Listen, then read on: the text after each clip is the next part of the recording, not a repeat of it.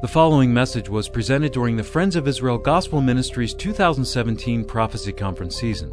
Now, here's Tom Simcox with a message from Daniel chapter 8, verses 1 through 27 Daniel's disturbing dream. Let's look at uh, Daniel chapter 8, shall we? You ever find yourself at this kind of a crossroad? Somewhere between lost, confused, unsure, perplexed, bewildered. Remember that old song, Bewitched, Bothered, and Bewildered? Sometimes I feel that way. And I think there's a lot of other people that would, that would join me. They, uh, they would find themselves in that kind of a situation where they're just totally confused. They don't know what to do, they don't know where to go. Your questions seem to outnumber your answers. Uh, gentleman who worked for Friends of Israel years ago used to have a uh, sign that hung on his door. It said, Just when I got all the answers to the questions, they went and changed the questions. Sometimes I feel that way, uh, especially when I saw the questions that y'all submitted. Uh, I was thinking about taking a sabbatical.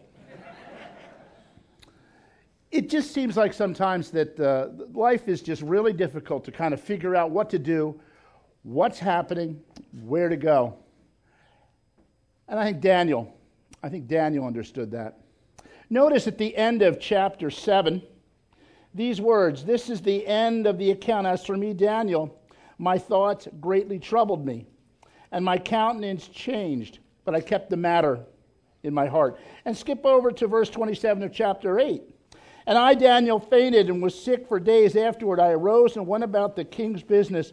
I was astounded by the vision, but no one understood it. You see, Daniel was greatly troubled. He's seeing all these visions, and you've got questions, and, and hopefully we'll, we'll come up with something that will, will suffice as an answer. But Daniel didn't understand what he was seeing. Daniel didn't understand what God was revealing to him. And there were times when it really bothered him. He was troubled, he was astonished, he was bothered. You know, uh, Friends of Israel, often I'm referred to as the hymn guy. Uh, early articles, I used a lot of hymns, but as I thought about this and as I contemplated this, I couldn't help but remember that old Stuart Hamblen song. Farther along, we'll know all about it. Farther along, we'll understand why. Cheer up, my brother, my sister, live in the sunshine. We'll understand it all by and by. And I can tell you that Daniel, as, as time moved on, he may not have understood it in this side of glory, but when he got to heaven, he understood it. And as we move through, and as things become clearer and clearer, and even as we move prophetically along in God's timetable, we don't know all the answers. We don't have all the answers, and the questions change from year to year. There were times we did prophecy conferences, and never, no one would have ever heard about ISIS because ISIS was an unknown. But now ISIS is big. The bottom line is we'll understand it all by and by. We need to just trust in the Lord. We need to live in the light of His Word, and we'll get it. Now, as we come to chapter 8, we have another vision that Daniel's going to have. Notice chapter 1. We're going to begin in verse 1 with the setting. In the third year of the reign of King Belshazzar. Now, this is the same king that we were introduced to previously, that was the last king of Babylon. This is the king that was in the throne room and the handwriting was on the wall. Okay, this is him. But we're going back in time. This is after that in the chapters, but it's actually before it in historical event. This is the third year of the reign of King Belshazzar. And a vision appeared to me, to me, Daniel, after the one that appeared to me the first time. Uh, that's the previous chapter, chapter 7. He says, And I saw in the vision, and it so happened while I was looking, that I was in Shushan, or Susa, the citadel, which literally means the fortified palace, which is in the province of Elam. And I saw in the vision that I was by the river Ulai. Now, very interesting, this particular place, Shushan, Susa, isn't so popular right now, but by the time we get to the book of Esther, by the time we get to the book of Nehemiah, this place is going to be very prominent because this is key in the book of Esther. This is where Xerxes was. This is also key in the book of Nehemiah. This is where Nehemiah was the cupbearer to the king. It's Shushan or Susa, the citadel. He goes on, he says, And I lifted up my eyes and saw, and there standing beside the river was a ram which had two horns. So we're going to move on. We got the site. We'll put the rams up there. Let you see a little artist picture. He says, I saw a ram which had two horns, and the two horns were high, but one was higher than the other. And the higher one came up last. And I saw the ram pushing westward, northward, and southward, so that no beast could withstand him, nor was there any that could deliver from his hand. But he did according to his will and became great. And as I was considering, suddenly a male goat came from the west across the surface of the whole earth, notice, without touching the ground. I want you to picture this. Bible is a very visual book. So many times we read it and we're just reading the words, but I want you to kind of picture this. Here we see by this, this, this river, he sees this, this ram, and we all know a ram is a male sheep, and it's got the, the curved horns. They're high, notable, but one is higher than the other. And the ram is basically able to do whatever it wants. It's pushing north, south, west. It has complete dominion. And all of a sudden, coming from the west, moving at breakneck speed. This is kind of like the old cartoon, The Roadrunner. He's moving so fast, his feet are not touching the ground. That's the image. And this goat with this notable horn is heading dead on, straight, right for the ram. Okay? Very, very visible. And he says he moved without touching the ground. The goat had a notable horn between his eyes. And then he came to the ram that had the two horns, which I had seen standing beside the river. And he ran at him with furious power. I mean, he is booking it. This, this, this this ram is really about to me, this like unmoving force meets unyielding object. Okay, he's just really at him, and he's coming with breakneck, furious power and speed. And I saw him confronting the ram. He was moved with rage against him, attacked the ram, broke his two horns. There was no power in the ram to withstand him, but he cast him down to the ground and he trampled him, and there was no one who could deliver the ram from his hand. See, again, very visual. This is a conflict. These animals are representing, obviously, nations. The goat with a notable horn, fast moving, obviously furiously angry, coming straight at the ram, just hitting him dead on. The ram doesn't stand a chance. The horns are broken. Horns usually a symbol of power. The horns are broken. The ram is literally trampled to the ground. The goat just totally overwhelms this, this, this ram to the point that there's no one who can deliver, no one who can save the ram is gone. He's dead. And then it says, Therefore, the male goat, goat, verse 8, grew very great. But when he became strong, the large horn was broken. And in place of it, four notable ones came up towards the four winds of heaven. And out of one of them, out of one of the four, now remember we have a, we have a goat with one horn. You can see a little kind of picture up there. That horn's going to be broken. Four other notable horns are going to come up. And from one of those four, there's going to come another horn. Lots of horns, lots of animals. Out of one of them came a little horn which grew exceedingly great towards the south, towards the east, and towards the glorious land. This little horn is going to go towards the south. That's probably representative of Egypt. The glorious land, I think we should understand who that is. It's the land of Israel.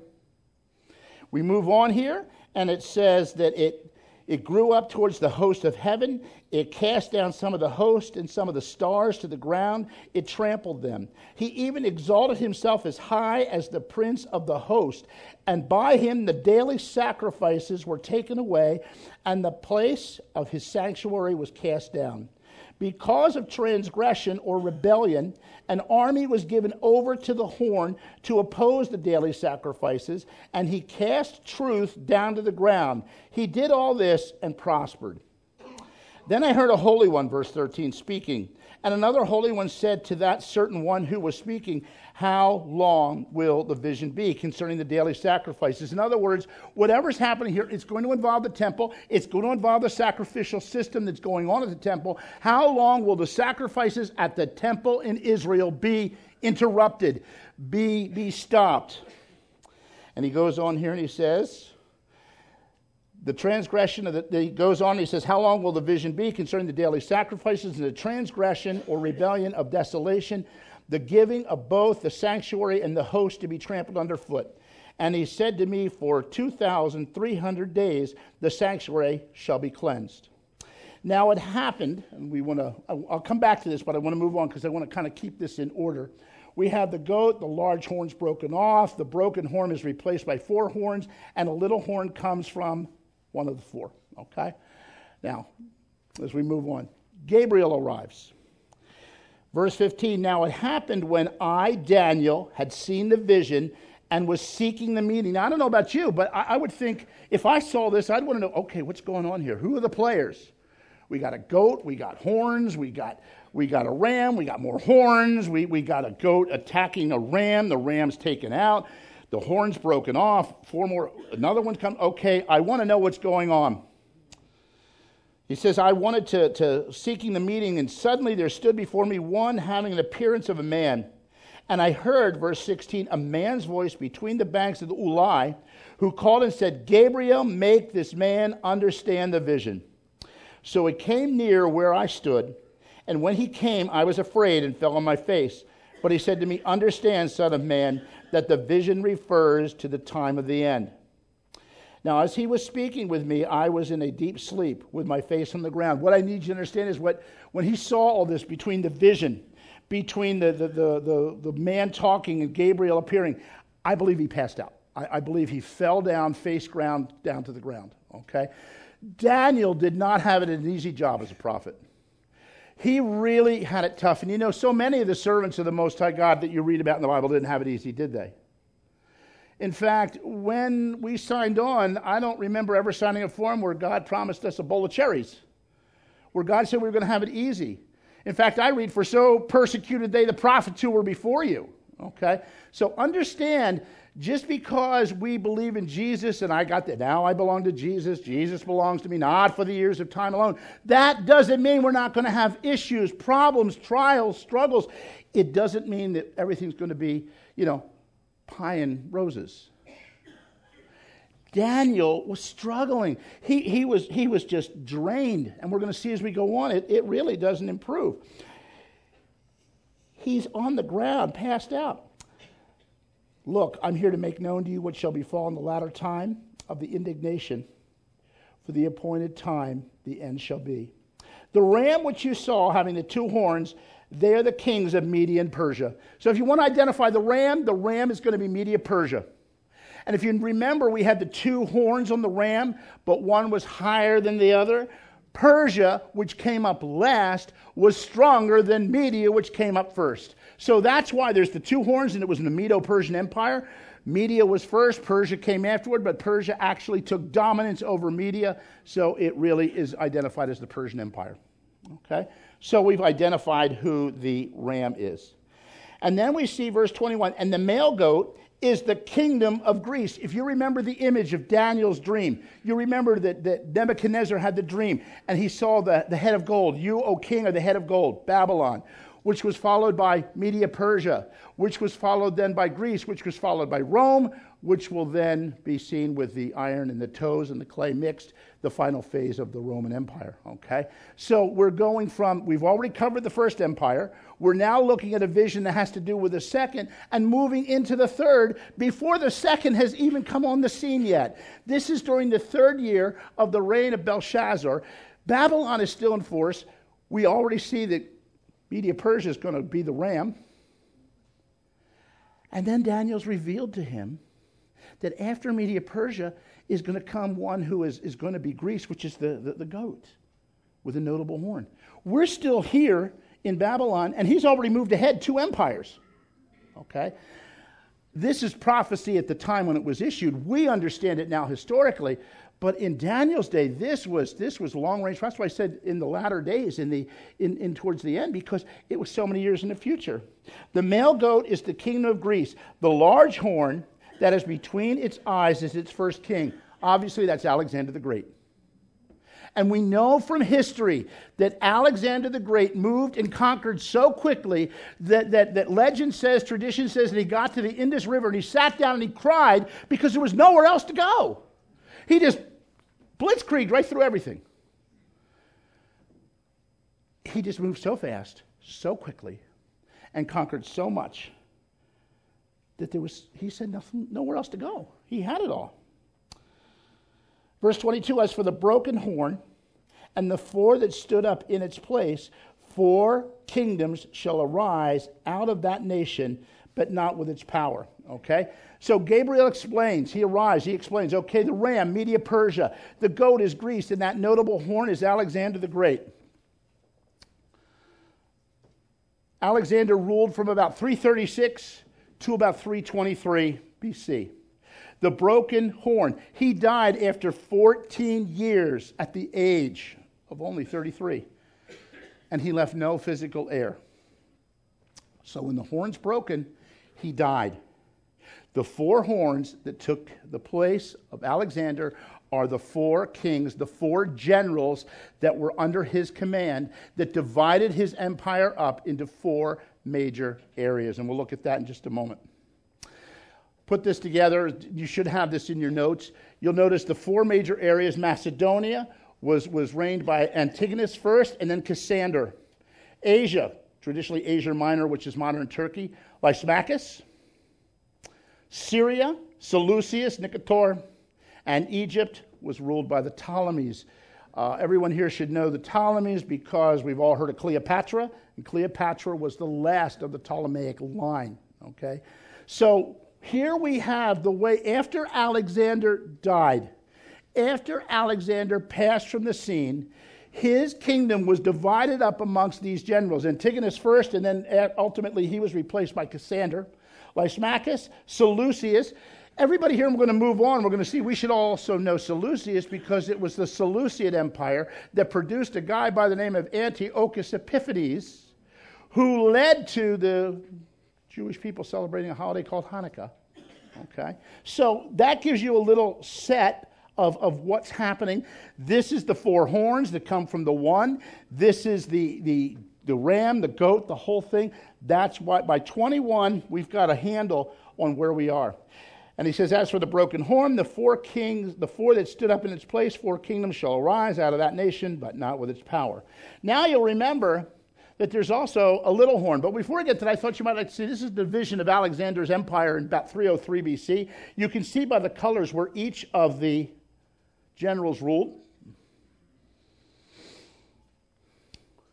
The little horn is going to come from Seleucus. And Seleucus should be right over in this area here, if this works. Yeah, right over in this area here. Okay? This is the height of the Seleucid Empire at its, at its best, at its key point.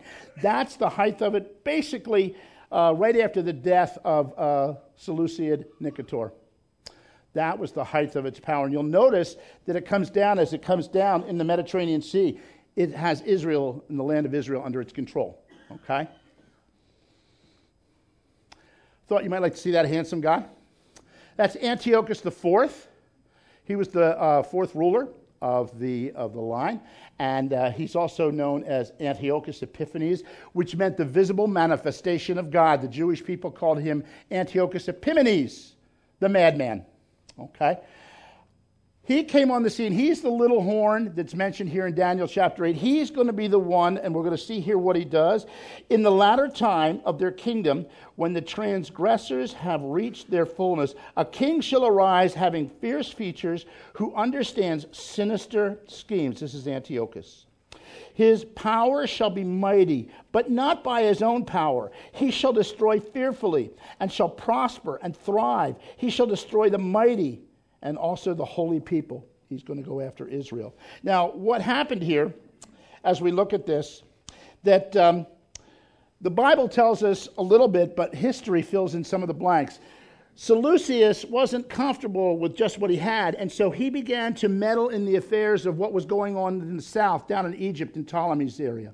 And he went down there, tradition and history tell us, that he went down there to conquer, to get involved in what was going there. He wanted to assert his power. And the, the, the account goes that Rome, who was beginning to flex their muscle at this time, came, drew a circle around him in the dirt, and basically said, That's all of Egypt you get. Get out of here. He was mad, he was insulted, he was humiliated, and so on his way back home, he went through the land of Israel and he began to attack them to force them to convert to Hellenization. He, he desecrated the temple. This is the abomination of desolation spoken of by Daniel the prophet. He sacrificed a female pig on the altar. He went into the Holy of Holies and he set up an image of Zeus in the Holy of Holies. Of course, Zeus looked an awful lot like Antiochus. Remember Epiphanes, visible manifestation of God? He kind of thought God looked like him. He then sent out squads to go through Israel to force Jewish compliance with the new Hellenization directive. He came to a town called Modin. And there, as a priest was about to, to do what they said, he was going to sacrifice a, an unclean animal, probably a female pig. Mattathias Maccabee got so incensed, so angry, he grabbed the javelin, not only killed the priest, he killed all the soldiers that were part of the detachment that had come to Modin. And this began the Hasmonean or the Maccabean revolt.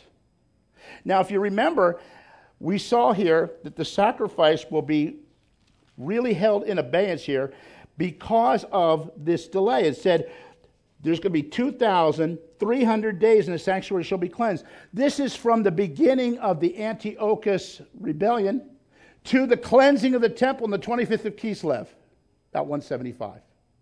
So that's that, that date this period of time is how long it took from the, the beginning when, when Antiochus started the abomination of desolation until the Jewish people threw him off. Okay? So that's what the interruption is. How long is the sacrifice going to be, um, going to be uh, denied until the sanctuary is cleansed? So we see here that this little horn of chapter 8 is not the same little horn we saw in Daniel chapter 7. The Daniel chapter 7 little horn is a picture of Antichrist, the pseudo Messiah, the one who's going to come much later. But you see, one of the things I've learned about the Bible is God not only tells you what's going to happen, but oftentimes He sets up something so that you can understand what's going to happen in the long range future by revealing something first. For example, He said in Matthew, about the abomination of desolation. Well, you know what? If there hadn't been an abomination of desolation, the Jewish people wouldn't know what it was to look out for it. And so in chapter 8, we are told that there's going to be one who comes before the little horn of chapter 7, who's basically going to do the same kind of thing. He's going to do the same thing.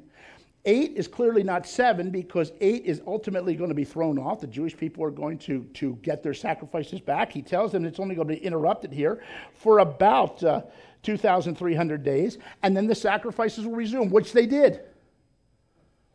You see, the little horn of chapter 8 is a type of what Antichrist is ultimately going to be.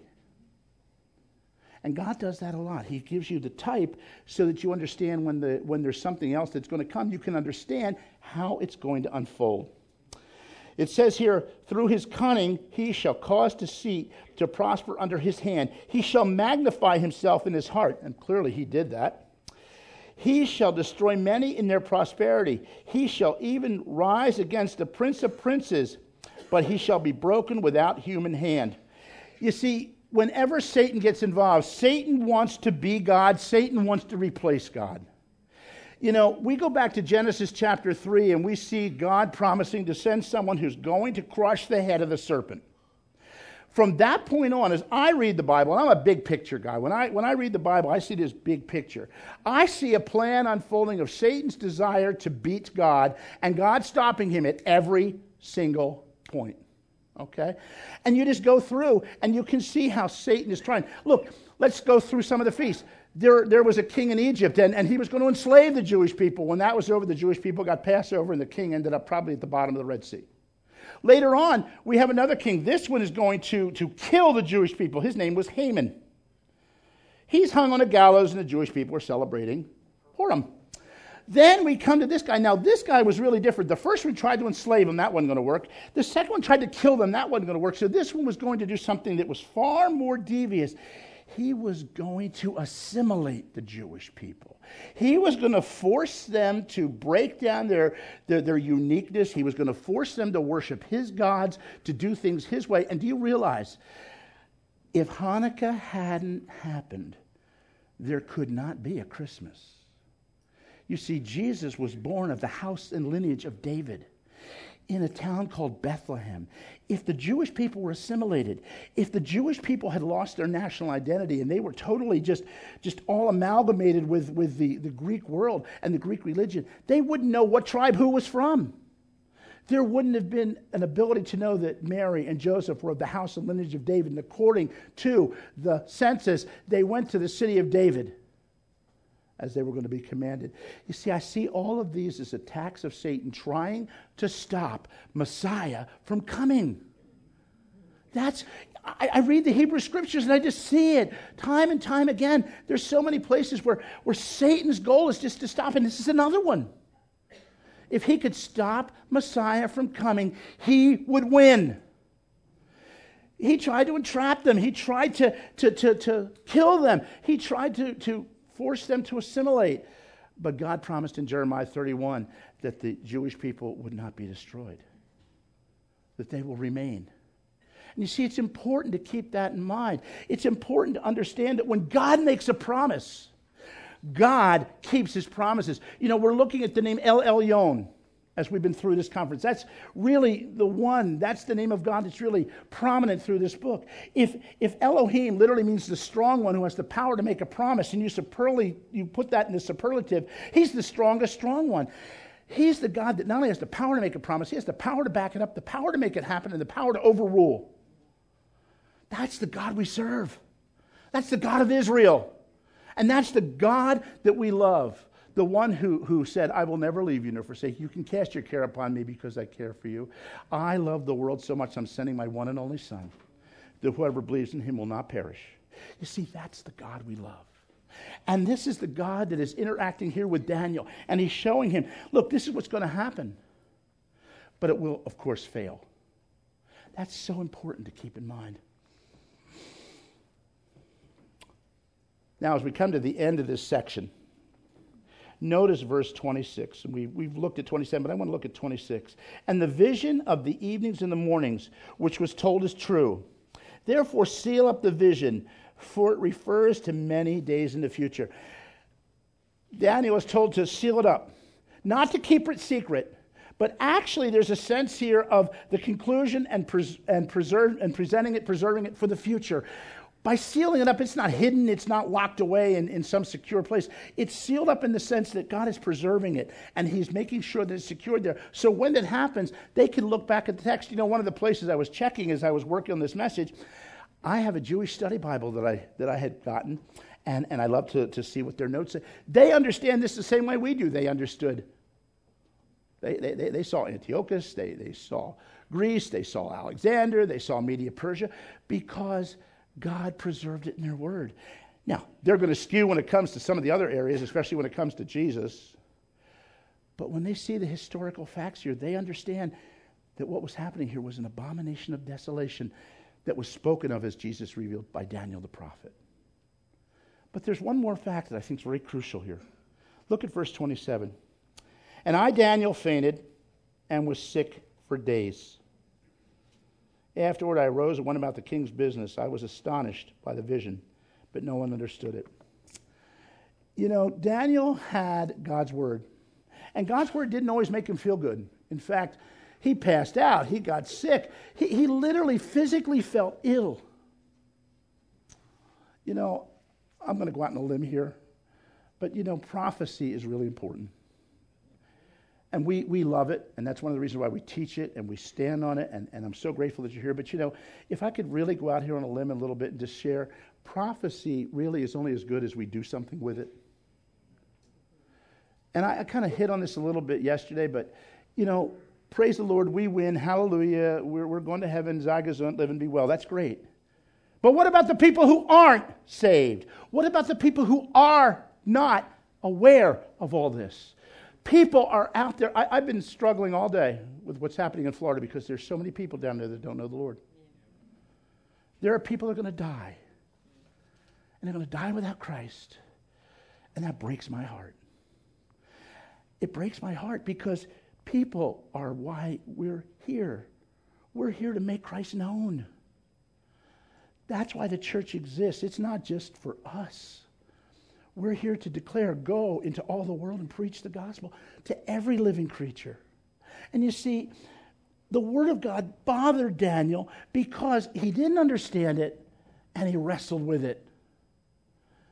Dear ones, do you wrestle with the Word of God?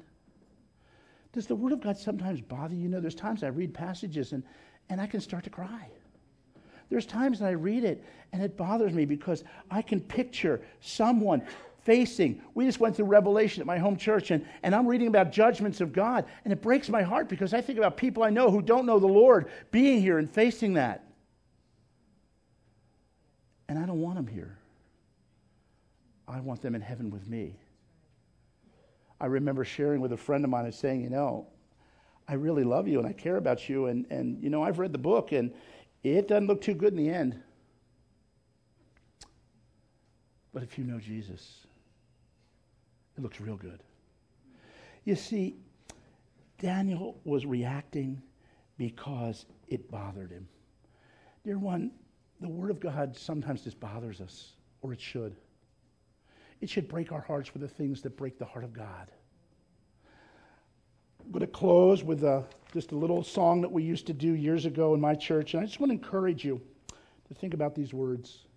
We ended our service in my home church in New Jersey with this little chorus that I'm sure you all know. It said, Lord, lay some soul upon my heart and love that soul through me. Now, I changed the words here because I don't want to be noble about it.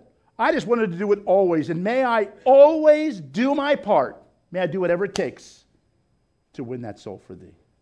You see, when I see this and when I understand the cost, I can't help but do that. Amen. For more audio resources, including MP3 downloads of past prophecy conferences, visit us at foi.org.